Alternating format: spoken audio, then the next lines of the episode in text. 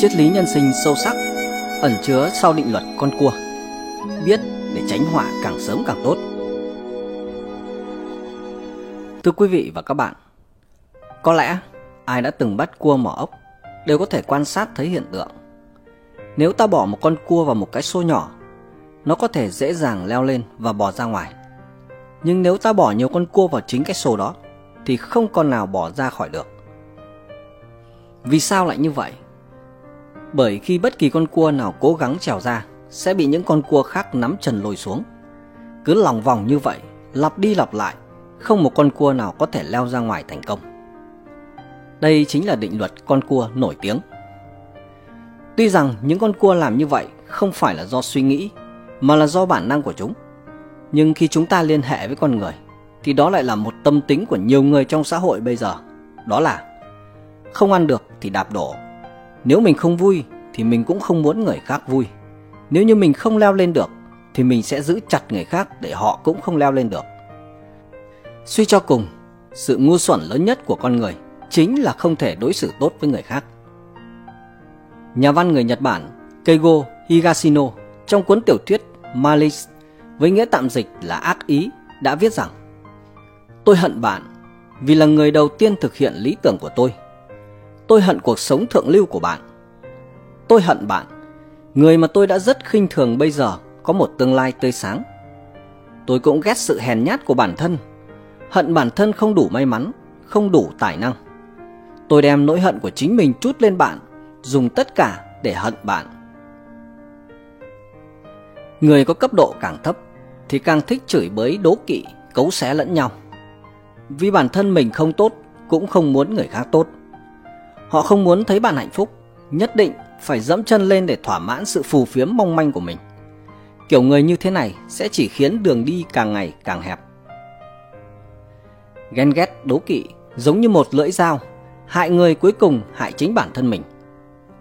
Có một câu chuyện kể rằng, có một người đàn ông bình thường vốn sống rất hòa thuận với hàng xóm, nhưng vì một chuyện vặt vãnh mà xảy ra cãi vã, sinh ra ngăn cách. Một ngày nọ, anh ta gặp một vị thần. Vị thần kéo anh ta sang một bên và nói Con có mong muốn gì?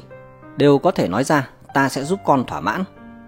Nhưng cho dù con ước điều gì đi chăng nữa, thì người hàng xóm của con đều sẽ nhận được gấp đôi. Người đàn ông sau khi nghe xong, trong lòng bắt đầu tính toán. Nếu ta muốn một căn phòng, thì hàng xóm của ta sẽ có được hai gian. Nếu ta muốn có 100 triệu, thì hắn sẽ có được 200 triệu. Như vậy sao được? Hắn sao có thể sống tốt hơn ta? Thế là anh ta nóng lòng đưa ra điều ước với vị thần tiên. Con muốn bị mù một con mắt. Nhân tính ngu xuẩn cùng lắm cũng chỉ như thế này thôi.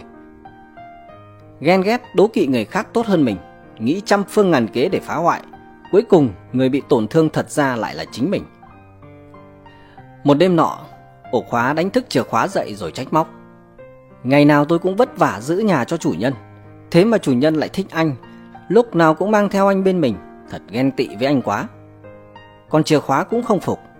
Ngày nào anh cũng ở nhà, chơi bời thoải mái, thật là nhàn hạ chứ không như tôi, cứ lặn lội gió mưa vô cùng cực khổ. Tôi càng ghen tị với anh hơn đấy. Có một lần, chìa khóa cũng muốn được hưởng thụ cảm giác nhàn hạ của ổ khóa, nên tự mình giấu mình đi.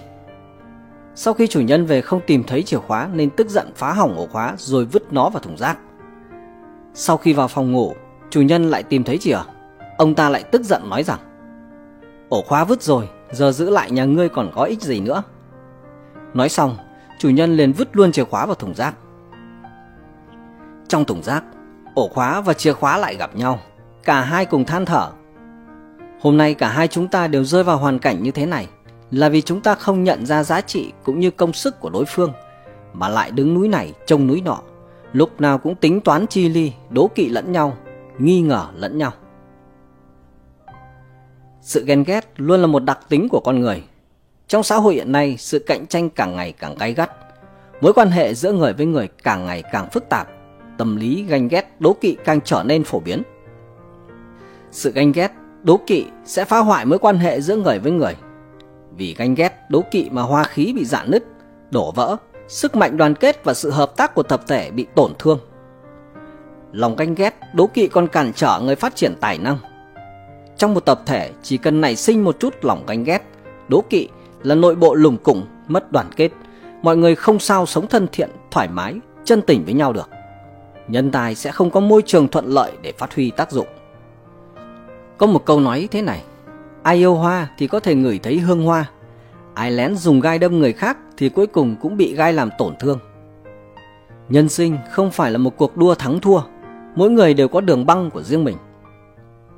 Nếu bạn không nhìn thấy người khác tốt, thì bạn thường là người đầu tiên tự hủy hoại chính mình. Những người thực sự muốn người khác tốt sẽ được vận mệnh ban thưởng. Tác thành cho người khác chính là hoàn thiện chính mình. Có một câu nói rằng, Người ưu tú nâng đỡ lẫn nhau, Người ngu xuẩn thì dẫm đạp lên nhau Người càng ưu tú cấp độ càng cao, Càng biết cách bắt cầu nâng đỡ lẫn nhau